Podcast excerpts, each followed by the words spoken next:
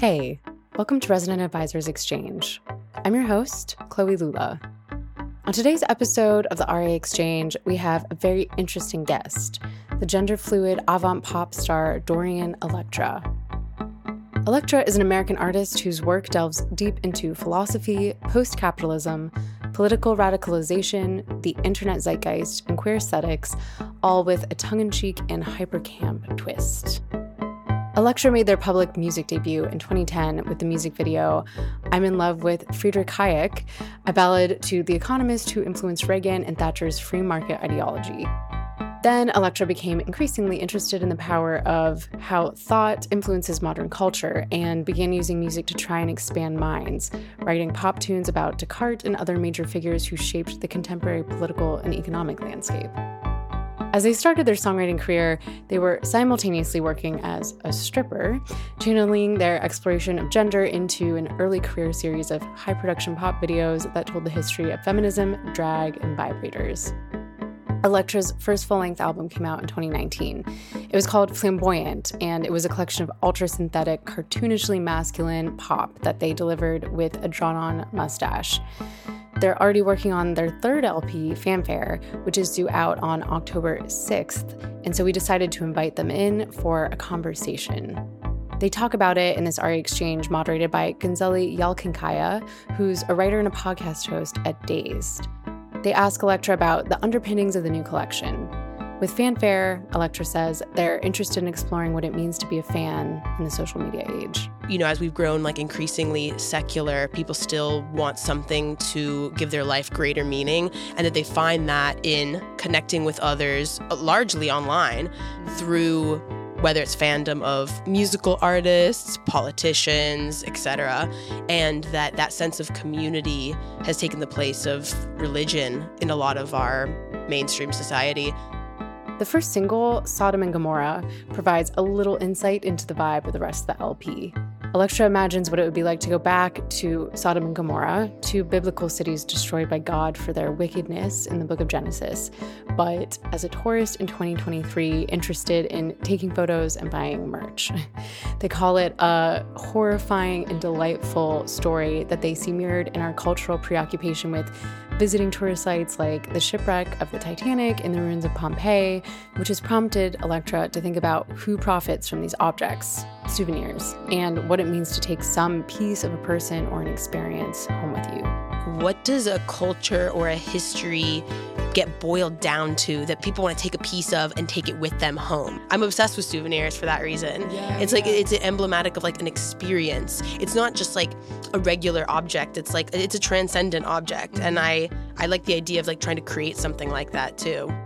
They explore a lot of this really fascinating territory in their work, which in my mind seems to juxtapose, but they make it work. So it's a pleasure to have them on the show. And without further ado, here is the one and only Dorian Electra. Hi, I'm Gunseli. I'm a writer, internet researcher, and the host of Logged On, the Dazed podcast. Today, I'm here with Dorian Electra in London to talk about their upcoming album, Fanfare, out on October 6. Dorian is the pop star behind recent singles Freak Mode and Sodom and Gomorrah. It follows on from their 2020 album My Agenda, which dove into the shadowy badlands of internet culture with maximalist explorations of post capitalism, incels, climate change, political radicalization, and the occasional queer furry militia. Their new album, Fanfare, is an exploration of contemporary fan culture and features everything from anonymous messaging boards and parasocial relationships, unholy communions with biblical figures, and horny puppets, like the Miss Piggy kind. So with fanfare, there's these kind of extremely online elements still. There's tracks called Anon, Man Made Horrors, Touch Grass, which will kind of hint at like the internet zeitgeist.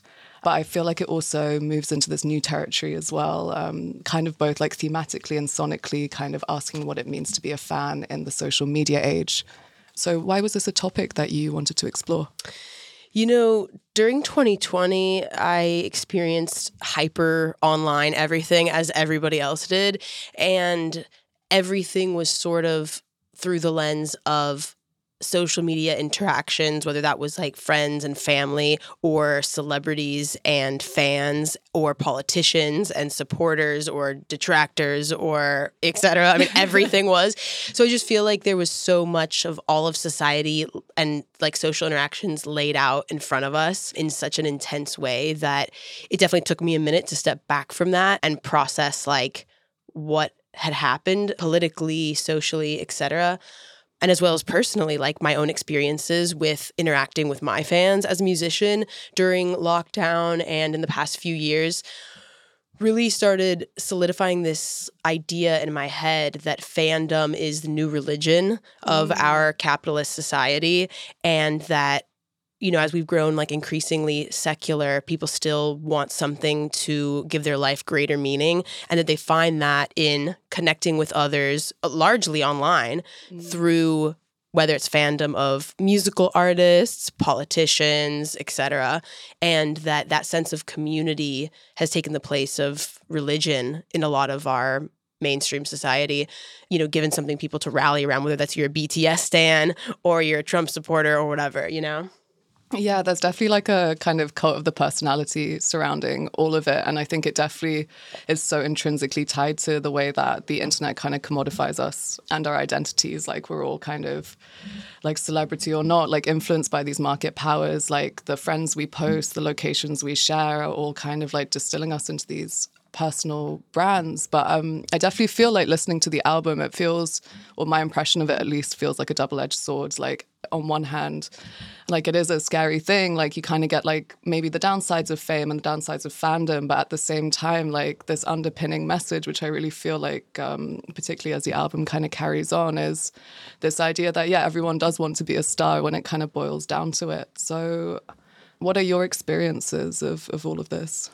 I mean, I think I grew up feeling like some kind of pressure to want to be acknowledged or be successful in like the public eye that that was somehow more validating or more like a marker of success, you know, that fame is a marker of success mm-hmm. rather than like you're an anonymous teacher that's changing the lives of like dozens of students like every year, you know, and you're you're you're making the world a better place. So it's like, but what if your platform could be bigger and you could reach millions of people at once? You know, there's just something like that is very embedded in that, especially me being a millennial and growing up in the era of internet being the personal brand and everything you did, whether that was making your website after college and like mm. handing out, you know, back when we did business cards and, yeah. you know, social media that's very different from like the Gen Z approach to social media, I think, in a lot of ways. That millennials have the idea of like, my Instagram is my brand, it's curated. I am the face of every, everything I do, whether I'm like a dog walker yeah. and, you know, I have a website or, or I'm a doctor and I'm posting on TikTok or I'm a pop star and and I'm sharing my music online, like the individual is the face of their work and like the persona that you project online is part of the media that you are putting out there for people to experience. Yeah, I guess. Um, yeah, it really reminds me of that meme, you know, of uh, like it's like, oh, someone's dying, and it's like this like like this lengthy line of people, and it's just like, I'm a DJ. It's like, oh, I like own a label. Yeah, and it's like, no, um, but no. At the same time, yeah, I guess a lot of the kind of themes in the album touch on the different facets of kind of being perceived in this kind of like very online, all pervasive, like digital kind of context. Um, what were some of the kind of experiences that you felt recently that kind of touch on touch on these topics? I had some experiences in 2020 and 2021 where I feel like I saw a really I mean, I hate to use the word toxic because it's so overused, but like it's a, it's a giving like 2018 buzzword, um, but uh, or 2016 buzzword, I guess. But yeah, um, yeah. yeah, I did really see some toxic behavior online, especially for like really young kids. You know, like the mm-hmm. kind of social pressures that exist in like IRL are enough for yeah, for kids, and then seeing like every 14 year old is now like being berated or publicly shamed on Twitter for expressing something or like or you know berating others or like everything is bullying you know what i mean? I'm just like god this i mean we're in like a mental health crisis you know because of it. And also like our economic you know it's not just about the technology it's like our whole yeah. you know economic collapse and an impending like you know disaster that is also fueling that. It's not disconnected Um, it's not just phone equal bad because that's such an easy thing for people to say, you know. And I, I want to convey a message that's much more complex than that. Yeah, I just saw some stuff uh, and, and experienced stuff too, like from fans, and I was like, this is really unhealthy. You know, there's so much mm-hmm. positivity that can come from being an artist and, and inspiring others and sharing yourself and your work. And like as a young person, I was really inspired by so many musicians, especially.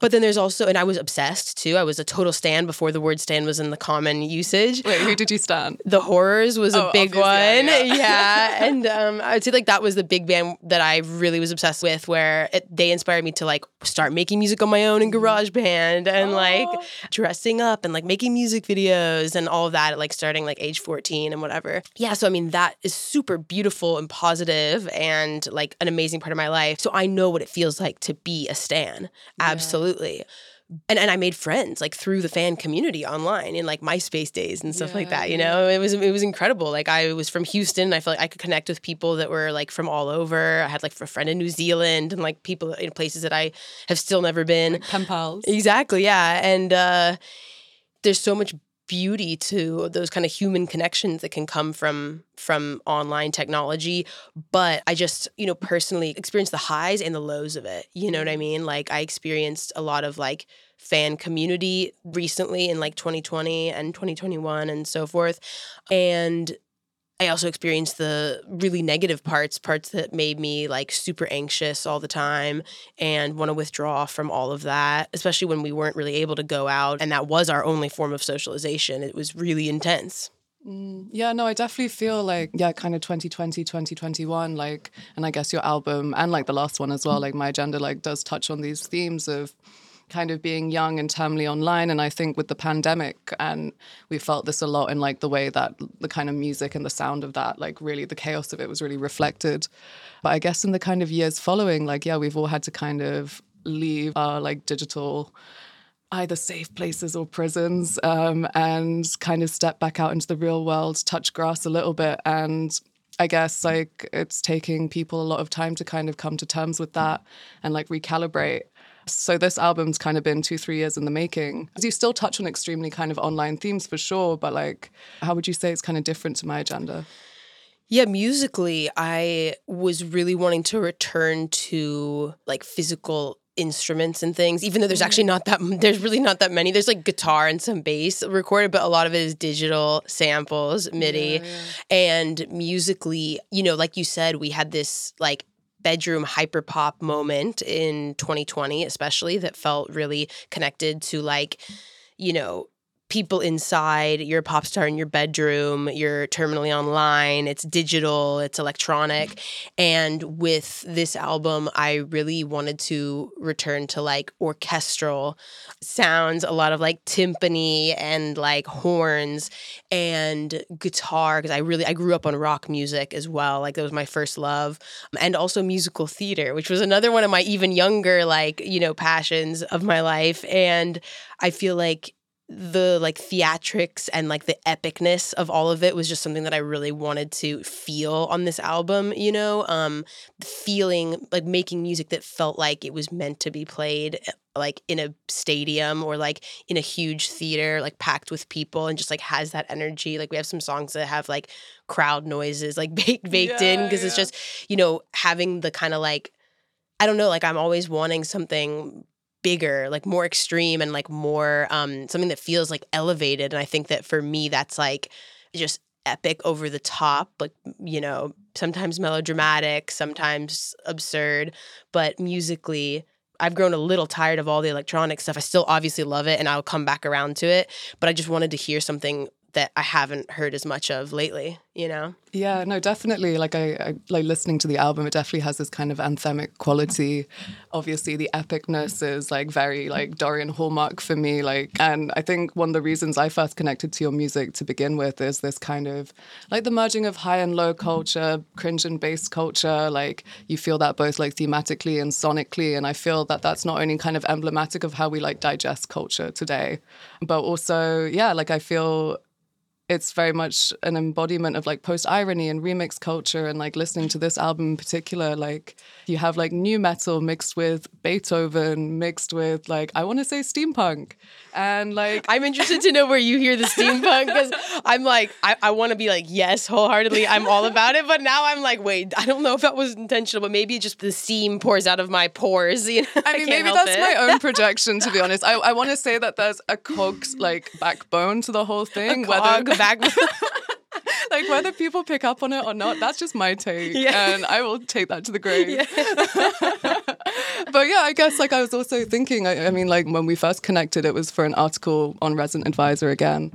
It was a 2021 article called When Medieval Mysticism Conquers the Dance Floor, which kind of looked at the neo medieval resurgence mixed with like techno feudalism. Like, again, we spoke about your kind of epic chord progressions and kind of bringing in like hardstyle elements. And obviously, remix culture is such a big part of that. And your recent sound, and it's been such a pleasure to see like how that's been evolving to kind of incorporate new things, like even aesthetically in the music videos. Like the fact that on like your first single for this album, um, Freak Mode, you do get like frat boys. Are they tap dancing? I can't even remember. I, Irish dancing. Irish yeah. dancing. Okay, yeah, like all these things. I'm like, for me, that is so Dorian Electra. Like, if there's one thing that I want people to remember me when I die, frat boys Irish dancing. Put that on my grave. So period, period.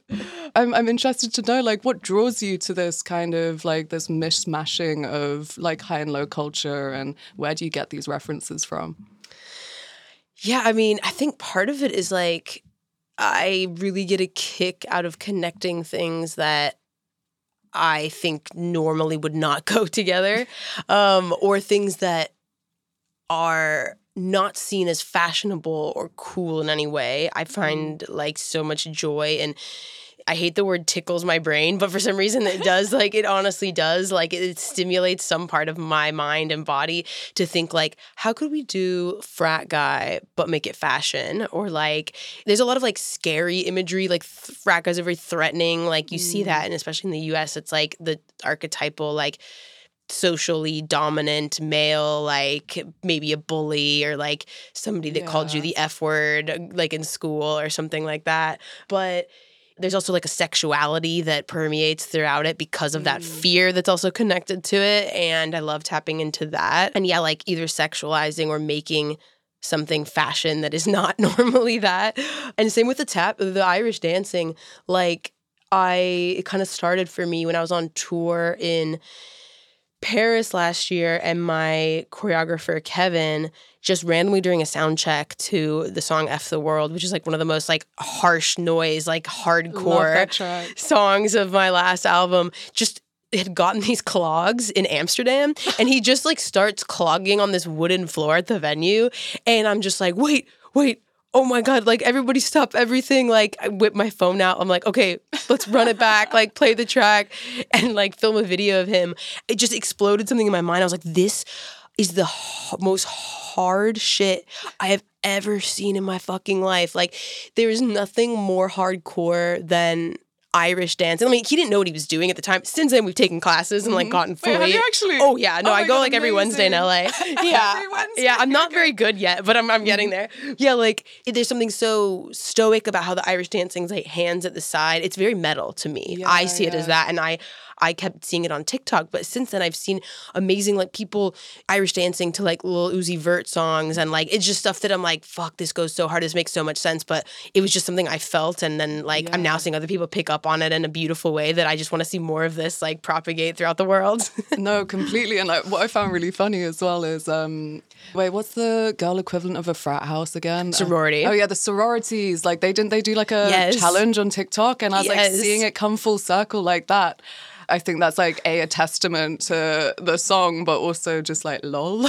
totally. I mean, it's all about infiltrating the normies, you know? Mm. I mean, I feel like that's what pop music has the power to do is that it can yeah. take some really weird shit or a really weird person or a really weird sound and it makes it accessible to anyone and like anyone on many different levels of ironic or sincere can get mm-hmm. Eh, genuine enjoyment from it and that's what i love about pop music as a medium no, completely. And same goes with Sodom and Gomorrah. It's like taking these, and frat boys and frat houses, like taking these very typically, I guess, like very binary, very like heteronormative ways of being and kind of completely subverting it in its head so that it's kind of like a queer expression of just like freedom, I guess, and like insanity and mixing it with all these other kind of weird online or offline freaky signifiers that just kind of make it a celebration for like freaks generally, which totally. I enjoy. To me, it's all about like what are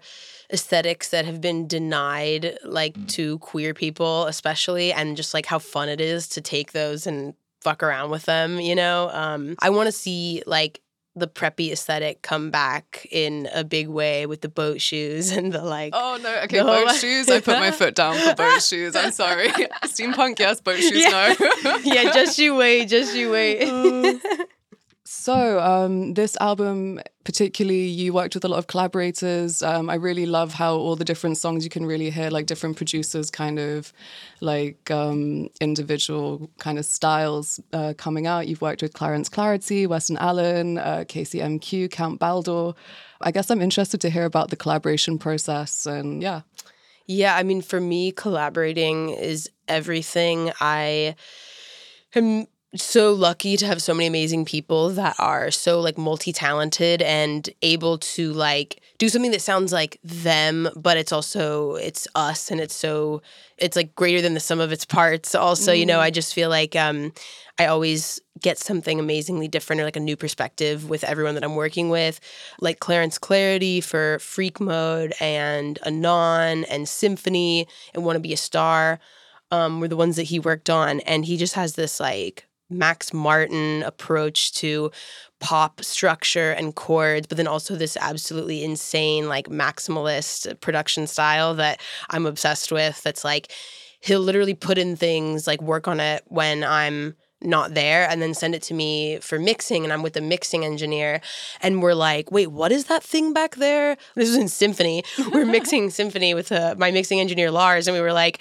I was like whoa wait, wait hold on what is that like at this you know timestamp and he's like solos the track I'm like holy shit and it's literally Clarence Clarity singing an entire boy band chorus of harmonies. Actually. It's like, and he's like, oh, it's just meant to be like tucked in the back, like just to add a little thing. I'm like, bro, I'm like, I want a solo that like we need a whole like you singing a cappella remix, like boy band, like NSYNC style. Um, and just like there's always so many like fun surprises, or like Count Baldor, obviously like king of of like b- using bizarre sound effects that you would never think of in the most like mm. beautifully musical way possible. And yeah, just combining like especially Baldor combining like crazily different um things and juxtaposing so many genres and sounds that are not usually meant to go together that are just like there's also like a humor to it all that for me makes it exciting because I always say like if I'm not like if all of us aren't like cracking up laughing in the studio or crying if the song you know then I'm like yeah. the song might not be that good like we when we were making Sodom and Gomorrah you know we're like laughing our asses off but then I can go and perform it like completely seriously and like mm-hmm. you know there just has that duality to it but I think that there's something about like humor that it doesn't mean like laugh out loud funny like Weird Al though mad respect Weird Al big icon inspo would love to collab if you're listening bro. You know there's just something to humor that I think is about the element of surprise. If I'm laughing it's it indicates there's something novel going on. It's like oh whoa I didn't expect that you know and that's yeah. how I want my music to be. I want music to feel like that when I'm listening to it as well that there's things that surprise me you know? Yeah especially if it kind of like prompts this internal dialogue as well. And kind of going off what you were saying about like these extreme sounds, um, yeah, like that's definitely something I feel when I listen to your music. I think a lot of people could agree. I guess um, I'm, I'm interested to know what, what it is about this extremity, these kind of like elements of surprise, this very like maximalist like symphony, I guess, that interests you and is like yeah, what is it really? I know. I think a lot of it really comes down to my personality and the kind of things that I'm drawn to. Like, I definitely get bored very easily. I am like diagnosed ADHD, but who isn't nowadays? I mean, I mean same. uh, yeah, and um, you know, my attention span being short means that I need to have something that commands my attention and, and, twists and turns so that I can stay interested in it. Like I also want to feel something extreme when I'm performing my music. I want to like, you know, whether it's like absurd, whether it's like highly sexual, whether it's like deeply emotional, I want to like feel the extremities of the human experience in a way. And I think I think a lot of musicians would agree mm. with that. But I think like I'm also not really a casual music listener.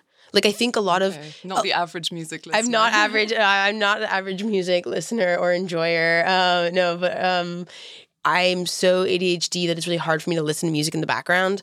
Okay. So a lot of people will have music on while they're working or like while they're doing dishes or cleaning. And for me, I really can't do that unless I'm like driving or like on the plane or something oh, okay. because I just start analyzing the music, picking it apart. And I'm also extremely emotionally sensitive to music. So mm when I mm-hmm. listen to music, it's like an event. It's like, okay, I am focusing all my attention. It's like a thing, unless I'm like at a show or like a club or something. Mm. So to me, music is not casual. I think a lot of people enjoy like background chill music, and I do love and respect that. But I don't think that that's something that I would ever really be that good at making because it's just not like where my brain is at at least right now you know yeah. i like things that are just like when you're listening to it it's giving a whole story it's giving like something to think about as well as like something to like move to you know it's just i think yeah what i'm drawn to right now no, definitely. I can definitely relate to that. I can't listen to music with lyrics, especially if I'm writing, because obviously interference. Mm-hmm. Um, but I guess with this album as well, it definitely feels a lot sexier uh, than than previous stuff. At least overtly, there's kind of more overt like allusions, I guess, to kind of OG like pop, kind of very like early noughties like pop sounds. Um, what inspired that turn for you? You know, it's something that I've actually always been inspired by. Like even in like 2017, I remember thinking like I want to somehow be like it's like Britney Spears plus like a sleazy Las Vegas like Las Vegas lounge singer. You know, is like how I how I thought yeah. of like of, of like what, what I, how I wanted to perform and like how I would like That's a great bio. How I would like move my body on stage and like the outfits, you know. Mm. Um I would wear I used to wear like just like party city stuff you know that's like all like any beginning pop star can you know get their hands on and i uh, i still make use of all of that stuff today. But uh, you know your party city silver zoolander blazer um, mm. um, zoolander costume blazer off brand bootleg and uh, and then like some like silver bikini top or whatever. And um you know, it's like you got your Britney and you got your Liberace smashed into one. The Fire, two genders. Exactly, literally the two genders. yeah. yeah, I think that for me, I just I grew up in the era of Britney, really, mm-hmm. and my dad was also a big Madonna fan as well as Love. like big Rolling Stones fan and David Bowie and all of that. And for me, though, seeing like just that pop stardom that was like taken to a whole new height with Britney, especially, mm-hmm. um, and then Gaga and and Katy Perry was like a big influence on me too. I remember like watching the Katy Perry movie in like 2012 or whenever that was. That was a movie. Or maybe, yeah, she like a documentary. Oh, I can't even remember what it's okay. called. Yeah, yeah. Yeah, it was like in theaters, whatever. Um, but that was those were some of my first like female idols because previously it had just been like male rock stars, you know, mm-hmm. and I just the way that and Gwen Stefani was a big influence on oh, me love. too. Like I grew up with like listening to No Doubt and her mm-hmm. solo stuff. Just seeing like the kind of power that that commands and the choreo and the and the dancing and the like mm-hmm. theater of it all was really inspirational to me. I was I grew up like as a theater kid, so that was like a big yeah. thing for me. I enjoy seeing anybody in their pop star era like when people mm. do choreo i like live for it like yeah. i don't know it's just it's something about like how extra it all is and it's like it's elevated above like i don't know like i think some people really want their pop star to be really relatable and strumming their acoustic guitar from their bedroom and like singing to them like they would if they were sitting right next to them I think also a lot of people want, and I want my pop stars to be larger than life, like something transcendent that transcends mm-hmm. like average human reality, you know, that yeah. is like whether it's like glamour or just seeing a Super Bowl performance is like seeing an army at the command of one person yeah. that is the head of it. And there's like this glorification of the individual that just feels so like euphoric, especially in our culture that has these hyper individualistic values. That is like the ultimate expression of that. To see like one individual like move their hand, like Michael Jackson or something, and like millions of people start cheering, kind of thing. Yeah. It's just like it's like seeing Jesus do something or like walk on water. You know? Yeah, it's just you're transcending our human reality when you're on stage, and I think that that is something that I crave and I want to escape the mun- mundane life that you know most of us are forced to lead. No, completely, and I, I guess that kind of takes us back to the linchpin of uh, fanfare as well, like this idea. And I think again, the internet plays like a part in this as well. But this very, yeah, I feel like nowadays the kind of celebrity that you've described is very hyper real. Like, who did you grow up listening to that influenced you as a kid or teen? Oh God, I have to be honest. I was very anti-pop for a long time. Same. Um, yeah, like I, I was an emo child, obviously. So I think I like basically modeled my entire identity slash like maybe sexual preferences on Brian Molko, who Who is that? Oh my god! Okay, so Brian. Oh my god, I think I just died. Um, Brian Molko is the lead singer of Placebo. okay, okay. So I was, yeah, I was definitely like a little placebo kid. I was very into all the emo hallmarks. Like, obviously, I also listened to the horrors, like that kind of stuff. But I would say that um, my kind of conceptual backbone is definitely in the in the placebo camp of things. And it was only really later on that I started listening to more kind of pop music, as I guess like remix culture and the internet like brought all of that to the fore but yeah, like embarrassingly, definitely MySpace. Um, I think that's actually a track. Wait, which it might be Man-Made Horrors. Actually, it starts. Is that the one which starts with like the nu metal um, ish kind of like intro? I definitely even like listening to that got a bit of like mindless self indulgence. I could see that. Yeah, yeah. Which I have to be honest, I was like into Yeah. Linkin Park, you know, that kind of stuff. So I'm aware that when this this podcast comes out, the album won't be out yet, but we do have the track list.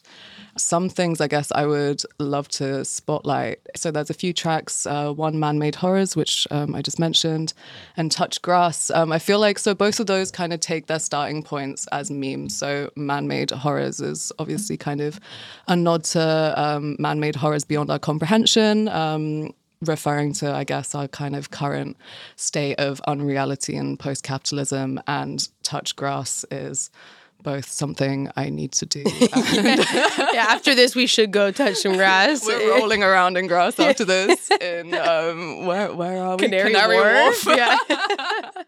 Rolling around on concrete. Go. with, with the city bros. Um, but oh, maybe maybe they should go in your next next album. Yeah. Oh, yeah. but um yeah i guess so taking these memes as a starting point like what what drew you to those those two for instance Yeah, I mean, I just really loves seeing like touch grass as a meme, especially in the past few years. It's become like extremely relevant. And just, you know, I guess if anyone's not familiar, the idea that you are saying something that is like so absurd that is like you could only think if you were so hyper online and so disconnected from the real world that you really had no idea like what you were talking about and you need a reality mm-hmm. check you need to go outside and touch grass so it's like a simple way of like owning somebody online and just being like bro like get your head out of your ass you know? And also thinking like but like literally touching grass i've had to be dragged out by friends to like go on a walk or like be mm. in nature you know before and like it's something i'm trying to do a lot more of. It was never like a natural inclination for me. I was always like an indoors kid always watched a bunch of TV and cartoons, and I didn't really do a lot of like outdoor activities. And so it wasn't something that came naturally to me, but I've recently enjoyed like so much more of that and like looking forward to doing more and it's so good for mental health Yeah. like it's, it's like hilarious how like good of a cure that it is it's so simple that it's like easy to parody and be like literally just touch literally Just- go just outside and touch touch grass. grass. and it's like it's funny because there's like in my neighborhood there's some like a couple of like astroturf like lawns that people have and stuff. And i'm like i'm gonna go touch yeah touch astroturf is like get my exactly. I wanted to make and i still might. I was like i should make like a mouse pad that's like like when i made the like the ass mouse pad or like you know the boob mouse pads but like it's that but it's like grass that you can just touch when you're like at your computer. I love that yeah so if there's a demand for it i'll see if there is but uh, yeah well, I'm I'm down. Um, but yeah, I also there's there's a lyric if if you don't mind me sharing it Mm-hmm. as well um, in it, which is touch grass, shake that ass. I have to say that in a really bad American accent. yeah, it doesn't work. How do you say it in British? It'd be like touch, touch grass. touch grass, shake that arse. it kind of works and like but no just like genius like again like just really snappy witty lyricism which i just love love to hear Hopefully, I don't get sued by LMFAO for that, but we'll find out. Yeah. um, but also yeah man-made horrors as well um, So yeah, like has this amazing kind of nu metal breakdown at the beginning, goes into these big kind of like poppy, like stabby epic sounds. And I just love that you reference obviously um examples of like how absurd late capitalism is. So talk about having um, tattoos of a Tesla, a Che Guevara shirt from Zara on sale. What are your thoughts on all of this, more generally, actually? Yeah, I mean, I think like we grew up in an era of, you know, we were sold this idea that technology and capitalism through innovation was going to solve all of the world's problems through making everything easier, faster, more accessible. And that has led to things like Amazon Prime two day shipping, which is obviously like horribly um, polluting to the environment when like we've been crafting a whole economy that is based on paying people shit wages, but their goods are produced in like horrible sweatshops overseas and that the cost of living can be lowered because the, the, goods are so cheap so our entire economy is like very frailly built on on this like unsustainable kind of like exchange you know with the accessibility of anything that you can buy, anything that you could desire, anything that you could want. You can get an American Psycho shower curtain delivered to your house in two days. And that's not even a crazy one. Like, yeah. you can get absolutely like a meme of like, that was like big like three days ago you can get a printed like pair of boxer shorts or anything that you yeah. want like on amazon or any other any any other like company. Alibaba, alibaba exactly. And it's like there are factories where you know it's horrible. People breathing in like horrible chemicals to mm-hmm. produce like a gag gift that's going to be like not ever used and just like instantly like thrown away is like yeah. it's the most psycho. But then you also, when you're thinking about like the things that people are making, it's like you can't help but like laugh at the horror of it because it's yeah. like, well, first of all, we're like as an individual, we feel helpless. And so what we can only do in the face of like, something so disturbing is is to laugh as a defense mechanism for not feeling constant depression and anxiety and helplessness. I, I think one of the examples of like you will live to see man-made horrors beyond your comprehension is like this uh, pair of underwear that where you can put like your penis through it, but it's like a minion's face or something. actually, yeah. And so I, I, we just said like minion with a strap on or so, or the minion. T- I can't even remember what we, what, what the lyric is now, but like yeah, just it's some something like that. And like um, just the idea that, you know, every human whim and fancy is satisfied. It's very like we're living in this era of like we're all a Roman emperor that like mm-hmm. gets anything we want at any time. And that's always a, a sign of like a civilization about to collapse, you know? No, 100%. It's definitely this kind of like laugh cry feeling and it's like yeah we're the roman emperor but we're also like the techno serf at the same time mm-hmm. and it's mm-hmm. like it's not like any kind of individual behavior change and like one person can really shift this and it kind of just like all boils down to yeah like the big tech companies and like all of mm-hmm. these people and like the way that society's kind of headed in that sense so like the MSCHF boots that you were wearing at New York Fashion Week actually was it was it last season in um, February of this year in yeah. February yeah yeah yeah I noticed like literally within like days of that you could get like fake versions of those MSCHF boots like immediately like amazing outfit as well by the way thank you like really enjoyed it but um yeah just seeing how like the internet feeds into capitalism which feeds back into real life which then feeds back into the internet and seeing almost like these feedback loops is really like brainwormy for me. Absolutely. Yeah. And just that the cycle of everything is getting so much quicker. The cycle of trends coming in and out, and the cycle of, you know, corresponding with the cycle of production, and that we can mm. create things and, you know, destroy them. And more instantly with things like Shein and Fashion Nova and, and you know, things like that. The TikTok micro trends and all of this, yeah. you know, it's, um, it's all part of the same thing and like the nostalgia like cycle coming back like quicker than ever also is yeah. super interesting and scary but also exciting if for like from an artistic perspective because it's sort of like mm-hmm. e- everything is in but also out you know yeah. and it can be and like i think that that's cool because we have transcended the era of hipsterdom which was initially built on the sort of like sticking your nose up at pop music, which I also used to do, mm-hmm. and sticking your nose up at mainstream culture, to then ironic appropriation of things from the past, like Pabst Blue Ribbon beer and like ugly Christmas sweaters, which then became very mainstream to where now it used to be you'd get your ugly Christmas sweaters at a thrift store and that was the whole thing. Now you can go and to like party city and and Yeah. like costume shops and buy like ugly Christmas sweaters that are being produced f- like because of this trend of like digging up something from the past and mm. now we're making more of it to like fuel that desire.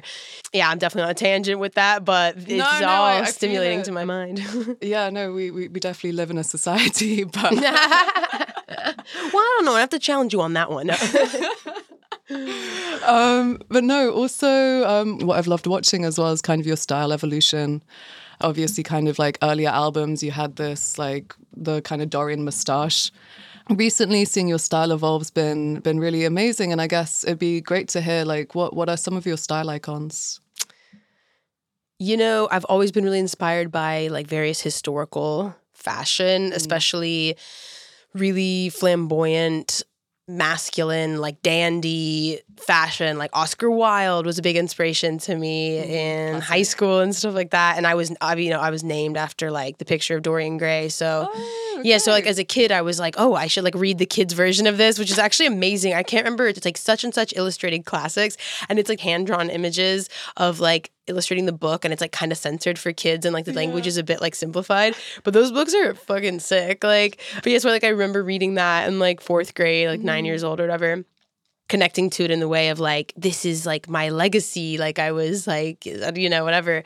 And um, i think that was super influential in me especially just in terms of like my sexuality seeing and like my gender identity seeing the kind of like feminine masculinity and like dandy masculinity and all of that that i really love was like a big inspo for me Yeah, it's like I, I definitely feel like you have this. I mean, both sonically, aesthetically, visually, like this kind of shapeshiftery quality. And what I kind of connect to with it a lot is this almost kind of LARPing sensibility. Like I guess in a very literal sense, you see in your music videos, um, there's like references again to like medievalism and like Renaissance. Um, am I just picking? I'm just picking. No, that's things out true. Oh yeah, you see a you see a a ruff, a collar, a, a, a frill. You know what's going down, Renaissance style. exactly but then you get that like then kind of juxtaposed with like very like post-internet fashion like on freak mode and like um your kind of i love sodomy caps and the merch that came out recently and kind of seeing this all kind of put together is both like emblematic of like the flattening of culture online but also just like a fucking joy to watch as well um but kind of going back to the like historical revisionism like the fantasy side of it um, I'd love to know what draws you to all of that as well. Totally. I mean, I think that plain nostalgia and retro stuff is just super boring to me. And I think it's mm. so easy. It's very easy for someone to make a Pinterest board for a music video that's like, I'm going to go for an 80s vibe. I'm like, okay, I mean, that's classic. That's cool. But like, 80s and what you know like I'm, I'm just bored like i just want to see something more yeah and i think like you know we, we really can't create anything brand new so the only way to do it is like just trying to pick things that maybe are unconventional to go together in some way and uh, for me that's always a challenge every video and it can be exhausting like with my creative director weston allen and i will be like okay, are we gonna do this? Or like, God, but that's so cliche. Are we really fucking gonna do that again? Or like, are we really like, we're just doing this? There's no twist. We're like, okay, there's this, but then what's the twist? Like, you know, it's always something that we like. We probably spend way too much time thinking about it. Um, but you know, it's like if we're gonna do Renaissance, we're gonna do medieval. Okay, but yeah, what is what what other elements are we mixing in with it? Or if we are doing an '80s vibe, like what are we contrasting it with to switch it up? Mm, yeah, like I've I've really been getting into, and this will relate to what you're saying. I've been really getting into kind of speculative fiction recently, and I think it kind of has parallels to that. In that it's like, okay, we're drawing on, or like in your music videos and your songs, like you're drawing on, um, kind of historical aspects, um, kind of merging with fantasy to kind of create these alternate realities. And I think that gives like a lot of scope to kind of explore new themes, like, or not even new themes, but themes both new, future, and past. And kind of like combining that with like the politics of now, it adds like a really, really interesting twist. Like, even with LARPing, especially, a lot of people would say that the kind of world we live, and this relates to fan culture as well, but like everything is a LARP. Like when I log on online, of course I'm LARPing. Um, like, what is a celebrity? A celebrity um, creates an identity. Anyone creates an identity, and like it's it's a lot. Like I don't know. What what, what do you think? Totally. I mean, I feel like music videos, especially, like you can create a world that is beyond like this reality. And that's why music videos are like so fun and so important to me.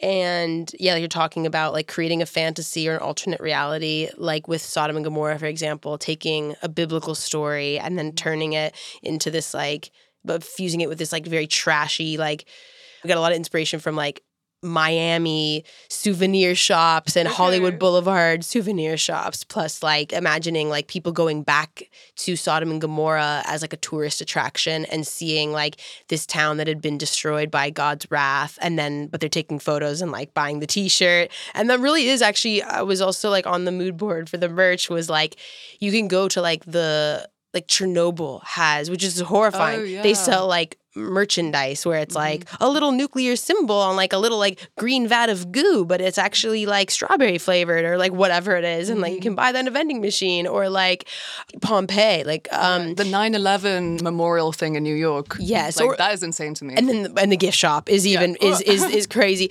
But actually, I went to this amazing Titanic exhibit last week in LA with my dad, and I was just oh my god! I was like, I cannot wait till we get to that gift shop. It's like we just learned about this the horrors of this and like these corporations that put these people's lives in danger for like greed and all this, and then we go and it's like, oh, let me buy the Titanic hoodie. this is so slay.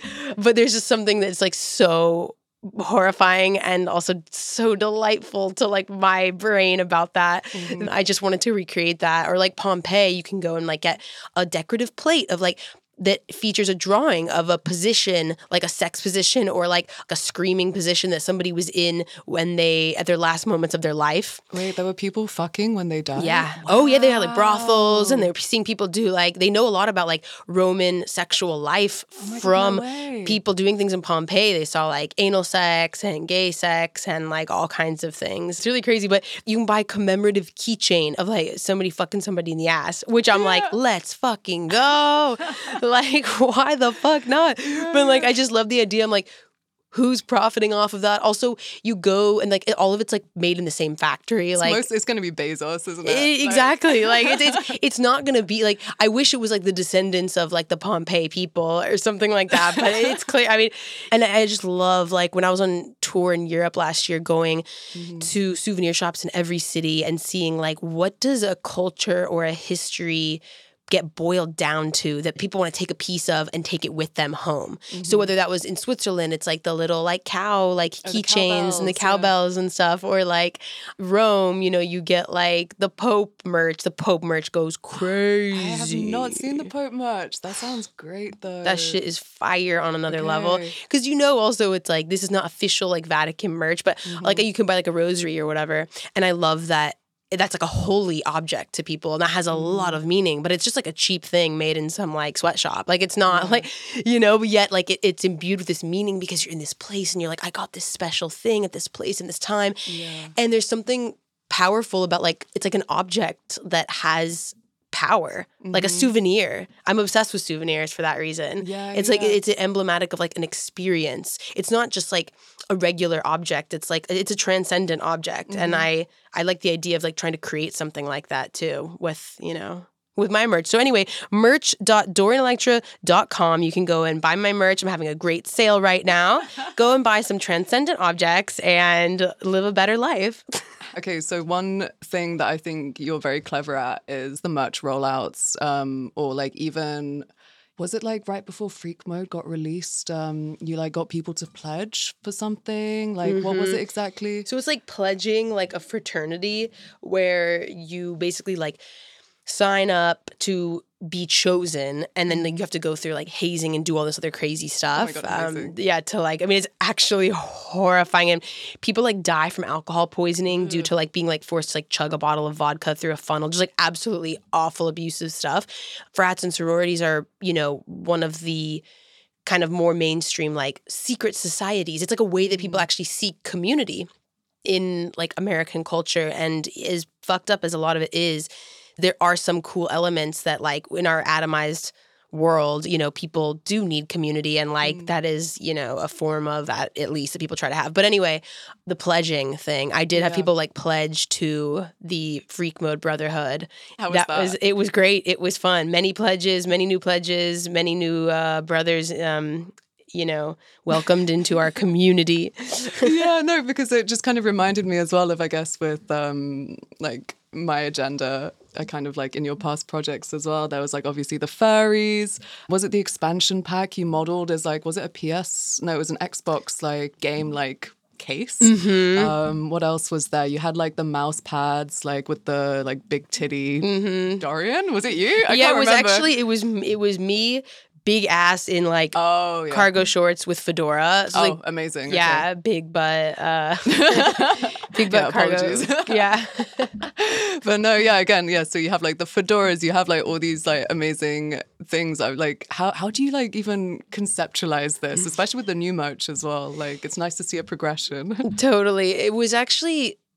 I had some of these merch ideas before the last album, before I even wrote the music on some of them. Like I was like, I knew I wanted to sell fedoras because I just thought like also there's like a weird power of I'm like, I know that I can do something that will transform the most hated hat Mm-hmm. in the world, Yeah. the most reviled object in fashion, perhaps, into something that could be seen as cool that people would actually wear to my shows. There's mm. like something so fascinating to me just about like the, the power of like transformation of meaning that can happen with art and like of like of an everyday object. It's like magic in a way, you know? Like yeah, and then people wear fedoras to my shows the end. Wait, do they actually? yes, oh yeah. Oh my god, oh, amazing. Oh yeah. Okay. Which is I- iconic. Because I feel like the fedora as like this kind of I don't even want to say status symbol. A fedora is like a cultural symbol, is like what comes into my head. It's been very interesting seeing the history of fedoras. I haven't looked into it. You probably know a lot more than I do. but like the fedora atheist, for instance, Yes. is probably the least sexy like emblem of atheism out there right now. Would you identify as a fedora atheist or In high school, absolutely. I was giving Fedora Atheist. I went to like atheist meetup groups. Oh, really? Oh yeah. Oh Actually, my, my god. My parents are very atheist as well. yeah, Like, it was really- the era. Absolutely. I'm mm-hmm. talking like 2008. Like, I wasn't on Reddit, but I was very Reddit adjacent. I would say, like, all of my mm-hmm. friends were that vibe. You know, it was like a form of like rebellion. And I mean, mm-hmm. actually, my, I went to the groups with my mom. She actually had her atheist awakening at Wow. the same time that I did as like a 14 year old. Oh my god, cute. yeah. And i mean like now I, mean, I would never say like i'm atheist i'm just like oh i'm you know agnostic or whatever. But um it was fun to be dogmatic about that. Uh it was fun to feel certain about something.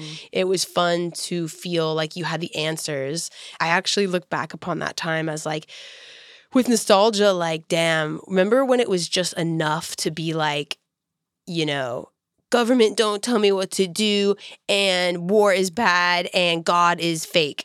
And like the, the you felt so enlightened. And like there's just, there's a meme that's like i am enlightened by my own intelligence. I don't need a false god to like whatever. And it's like i am Yeah. euphor in this moment i am euphoric like from you know this like knowingness and like the like the power of my individual intelligence. And it's like a joke about like how like crazy hilarious like dumb this whole vibe is but I'm also like, low key, I related so much. And I'm like, take me back to a simpler time when like all I had to do to be subversive and to mm-hmm. like feel empowered and feel like excited by like the world was like, I love Charles Darwin and like evolution is, is real. And, you know, I'm like being from Texas too. Like, you know, it felt, Oh, true. that felt like that was being radical enough. And like, I don't mm-hmm. know, it was, it was a simpler time. I definitely understand what you mean about simpler times. At least then, there was at least like a semblance of a consensus reality. Like, okay, the internet had like obviously started like generating kind of conspiracies and like alternative histories. Kind of post 9 11, there was definitely like this feeling of narratives kind of being fed to us, but it was before it really got like turbocharged into this kind of very like post 2016 landscape that we're that we're living in now mm-hmm. You touch on conspiracies a lot not so much in this album but in your kind of previous um, in your previous works. Like i felt it not so much maybe in this album perhaps but definitely in your uh, last album with the track my agenda. And the music video really um, builds on alex jones like the manosphere alex jones's um, idea of the water turning the frogs gay. I guess throughout like your online presence, there are kind of like these little nods towards kind of conspiracies and the absurdity of like such conspiracies. Um, but also, I guess, yeah, like, and this is something we've spoken about previously as well. In every conspiracy, there's a grain of truth. But it'd be mm-hmm. really great to kind of get your thoughts on all of this and how conspiracy culture is actually evolving now, which I feel, especially in the last two years, it's gone like beautifully insane.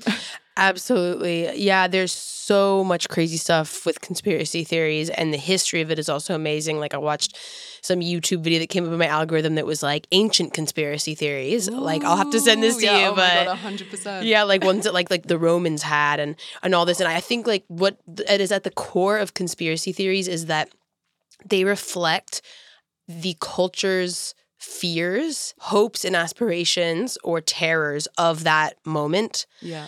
Especially with the waters turning the frogs gay, it comes from a very real fear of environmental pollutants mm-hmm. that is actually true. Like there are endocrine disrupting chemicals that are affecting animals and human beings in yeah. food and agricultural runoff and water that we do consume um, that's causing illness, infertility, etc. That is all true, and you can Google that. The idea that it's wrapped up in another fear of like traditional family values being undermined and like gender identity becoming more fluid in our society.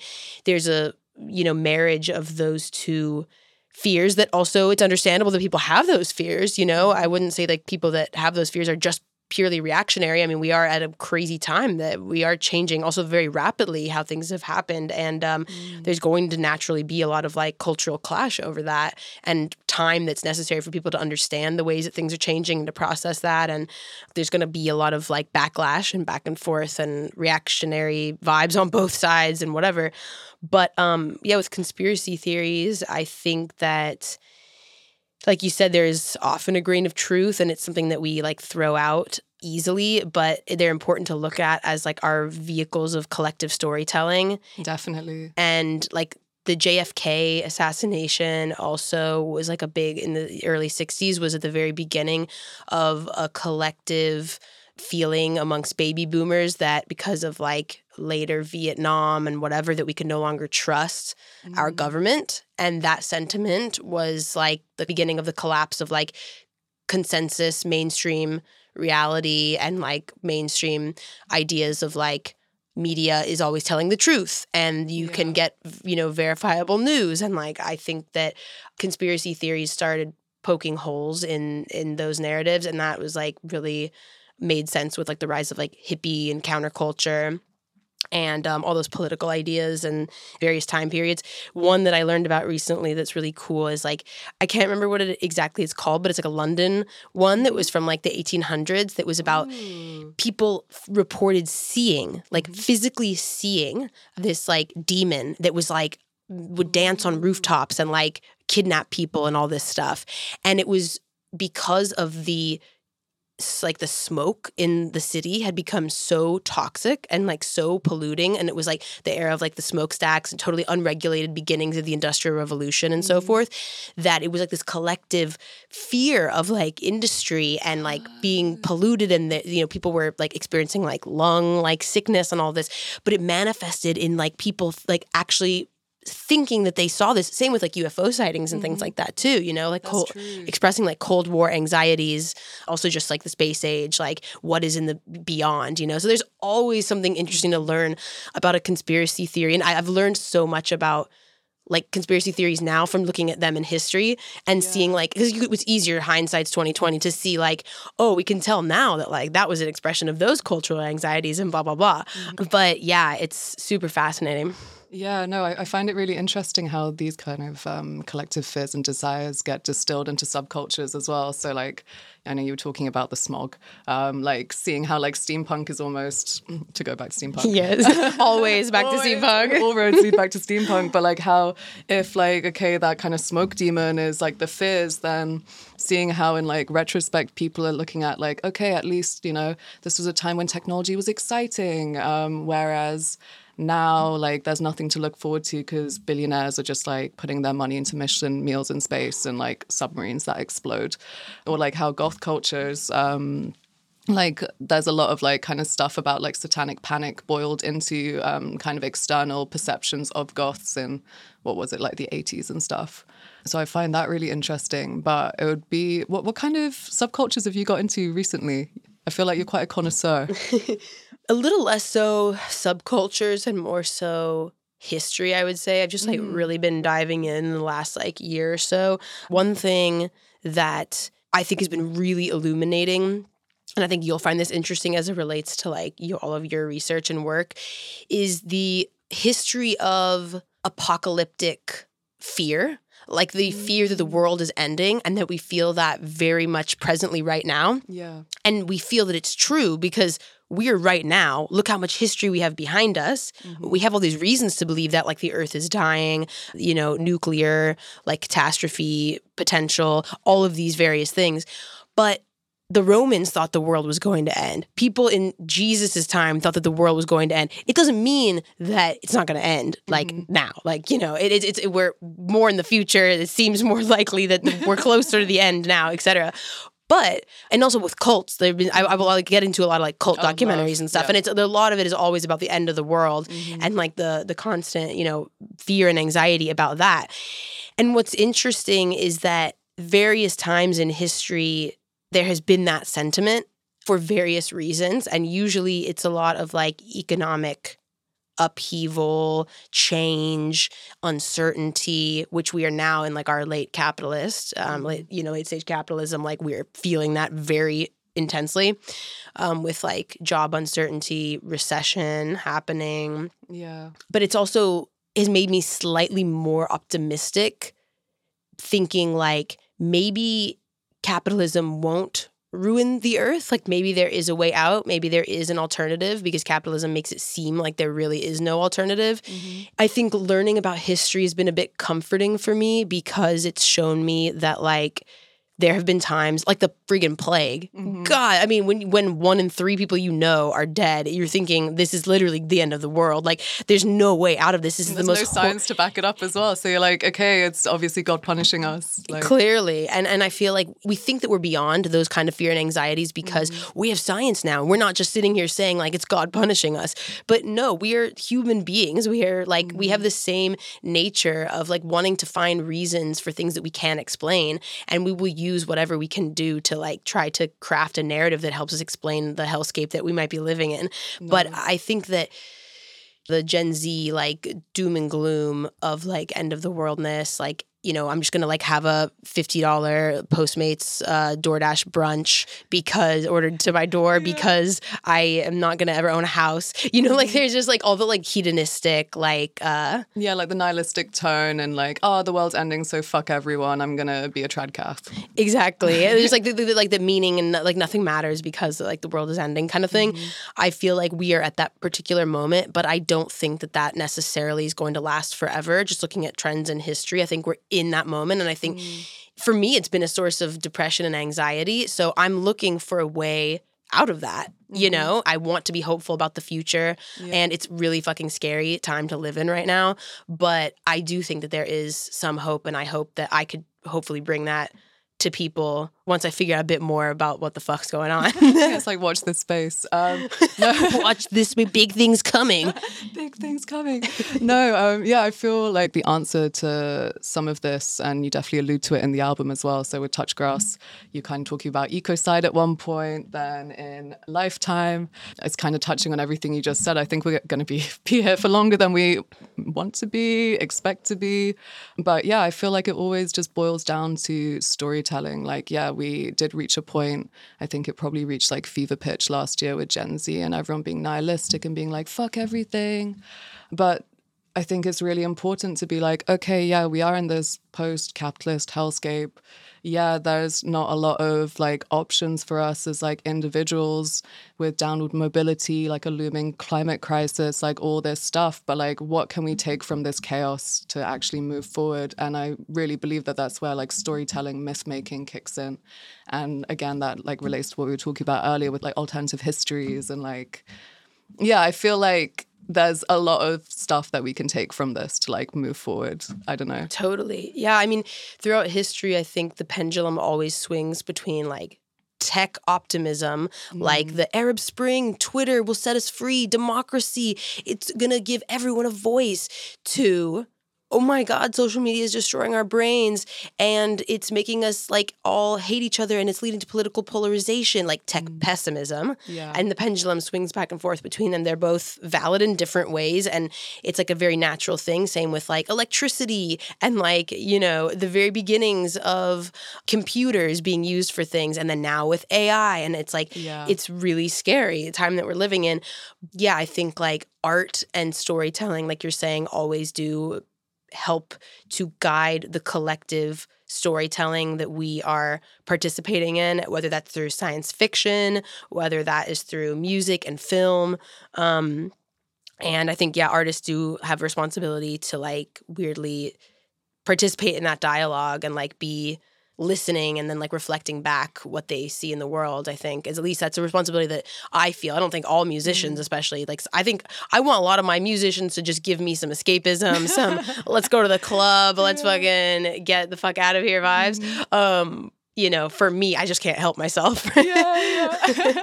it's that terminally online symptom. But also, I'm like, what is internet culture? What what what are memes if not the folklore and storytelling of our times now? Exactly. And yeah, I feel like what you do as well. It's it's like fucking hard when you think about it. Because okay, so we're like talking about these big concepts. We're talking about late capitalism. We're talking about conspiracies, like all these heavy, very complex, very not black and white, very grayscale things.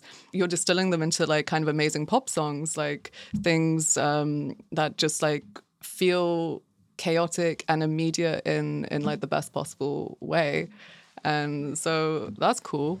Thank you. I mean, well, it's funny because I think like I, I mean, I just respect and love what you do so much. Like when you're actually writing about something, and I find that really challenging because you have to like present a clear thesis and you have to back up the points that you're saying. Whereas, like you know, with music, it is much more of like painting a picture, and you can use irony and sincerity and live in that ambiguity in a beautiful way. Like I can sing a song from the perspective of a villain mm-hmm. or, you know, playfully talk about something that is so absurd that I definitely don't agree with, like really hateful messages on like my agenda or like mm-hmm. self-hateful messages, like saying stuff like I'm ugly and things. And it's like, you know, from a perspective that would otherwise be viewed as like harmful to yourself but in the context of like art and music you're able to have a safer space to like explore the nuances of those perspectives you know? Yeah, yeah, and i think definitely. it's like really cathartic and really healthy and necessary. I mean thank you. And one thing it just popped into my head and i should have mentioned it earlier but puppets. Oh puppet, yeah. even singular puppet singular. Um i've listened to it. I love it I guess the question I was going to ask you is um, what subculture do you see not coming back? For me, I've I've been like a huge lover of puppets. Anyone who knows me, I'm always like, yo, puppets need to be cool again.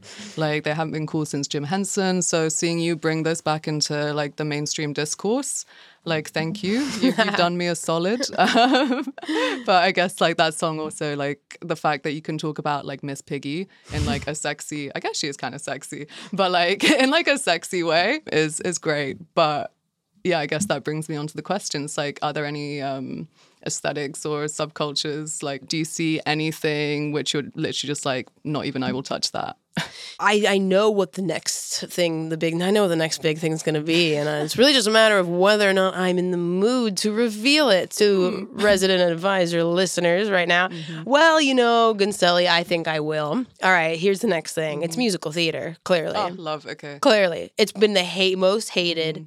But it is the most secretly beloved thing. That's that true, you know. Everyone that I know was a theater kid, but ashamed to admit it. Mm-hmm. You know how emo has had its resurgence? I was a theater kid. Yes. I'm coming out now, actually. Exa- exactly. Okay, so mm-hmm. everyone that I've talked to, like, I did like an um, interview with like uh, BBC and then like Apple Music and like everyone that I've talked mm-hmm. to, I like bring up like Les Mis, like big mm-hmm. inspo for um some of the songs on this album and it's my favorite musical and uh, the music is just incredible people will be like oh my god wait i'm a hugely miss miss stan like do you hear the people sing singing the song whatever and it's just like the way that people are coming out of the closet yeah. because you know it's cool to be oh i was emo back then and like mm-hmm. people sharing their emo pictures But dude, that is only in the last like five or so years that that has been seen as cool.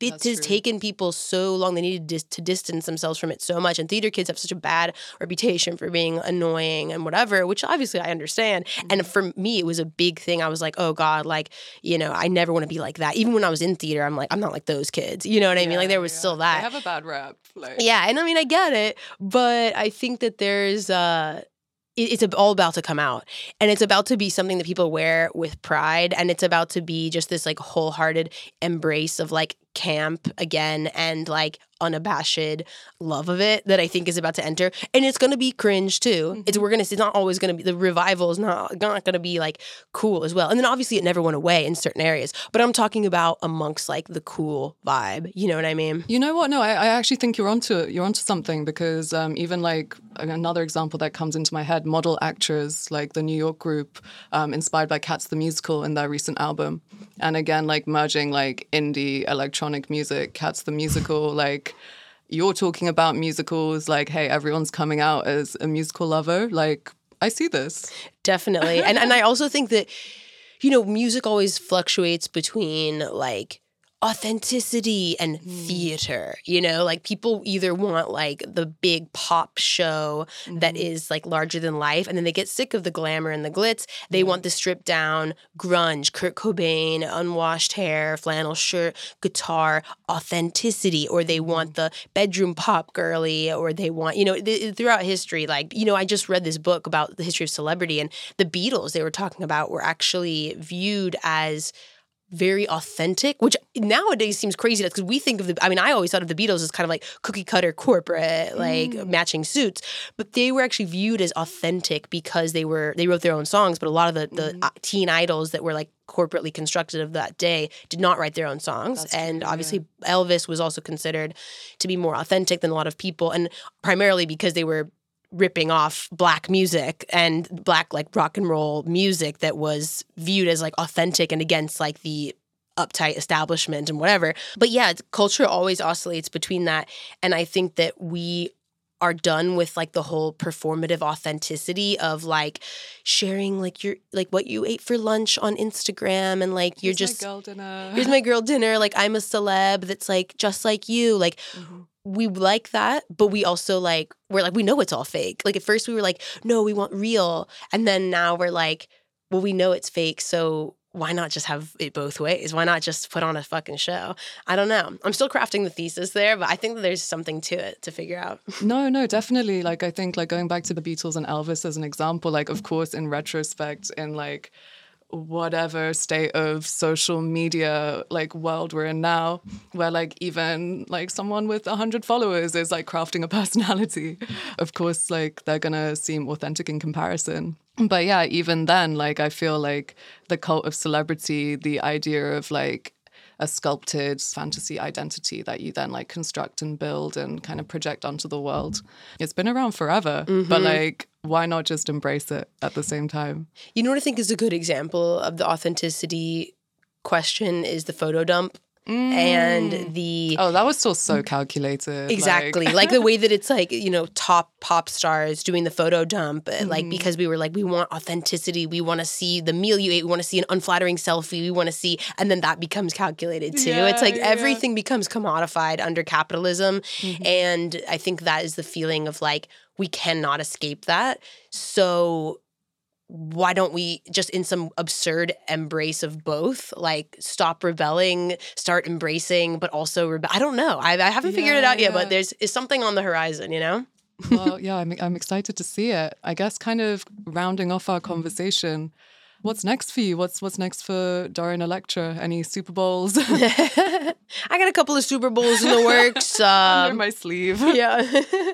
I'm i'm starting to work on new music already which is kind of scary because i generally don't like working on new music till the other music is out because i just like to know like what resonates with people you know? Like what are people feeling? Like I, I think it's a very back and forth process but it's also good to like just get in the studio. Lots of new music videos that i'm working on which is like my favorite thing and um the live performance working on that, which is hopefully going to be insane and it's going to be a lot of work, but it's going to be crazy. Amazing. Thank you so much for joining me today. Thank you. This, this has been a great conversation and very excited for the new album.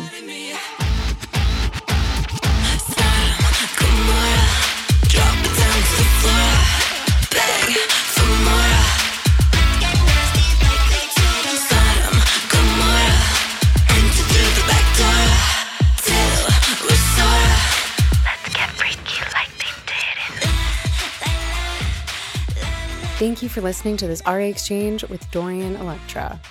The track you heard in this episode is Sodom and Gomorrah by the artist, the first single from their album Fanfare out on October 6th. Many thanks to Gunseli Yalcinkaya for moderating this conversation, Guy Clark for editing assistance, Tom Mertens and the team at Satellite 414, and Dorian Electra, of course, for the wonderful interview. This episode was recorded in association with The Qube, where I like to produce all of the Resident Advisor podcasts when I'm not in Berlin. It's London's first member studio for music and content creators. The Qube membership offers a monthly allocation of studio time, giving you the right space, infrastructure, and network to create effortlessly. Qube's mission is to empower creatives to make a living from their art while benefiting from a carefully curated community. So, if you're a music producer, songwriter, artist, photographer, or podcaster and would like to apply for membership, head over to theqube.com. The Qube is spelled with a Q. And check out their membership tiers, which start from £90 per month, including studio time. If you liked what you heard, please subscribe to the RA Exchange and listen to our full archive of conversations on ra.co or on SoundCloud at ra-exchange. If you have ideas for guests you would like to hear on the podcast or stories you'd like to share, please send us an email at exchange at ra.co. We'd love to hear from you. Until next time, take care.